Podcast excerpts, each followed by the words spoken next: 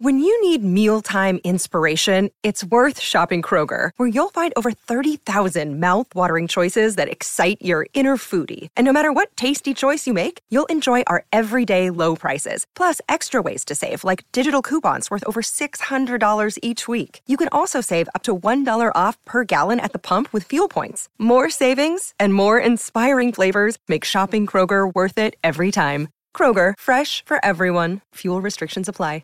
How big is the gaming side? Because I know there's a couple of Kiwis, uh, which we'll, we'll, talk about in a moment, have been selected uh, as finalists to compete in this upcoming UCI Esports Cycling World Champs, um, which are going to be held virtually um, in February. But uh, I mean, just how big is the, that side of this versus you know guys like yourself or or mountain bikers, uh, guys that actually mm-hmm. compete out outdoors? Yeah, definitely. I mean, we, we have a, a really um, active and, and, large community base. Um, you know, that ranges from, from all sorts, from, from amateurs um, to recreational cyclists or someone with just a fitness goal. Um, but yeah, to have, have the likes of Ollie Jones, um, who's actually a, a, former winner of, of Zwift Academy, a program which uh, I guess in a couple of words, because we're on radio, it would be couch to pro.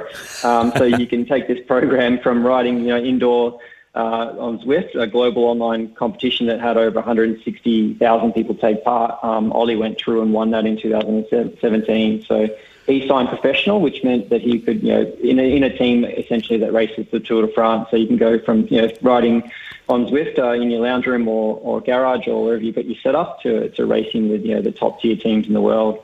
Um, so yeah, there's, there's, there's, great opportunities out there um, from the esports side of it and obviously having uh, Ollie, um, you know, Ollie's only 26, um, and uh, and then also Thomas uh, Berry is 25. So you know, these two cyclists, um, you know, obviously they're doing really well on Zwift, but uh, you know, in in uh, out, out on the roads in New Zealand, they both took part in the New Zealand Cycle Classic. So the you Ollie finished second overall in, in that New Zealand Cycle Classic. So they are outright uh, very talented cyclists, uh, and then they are also taking the opportunity of, of the esports side over here as well. And Ollie uh, finished fourth actually um, in 2020.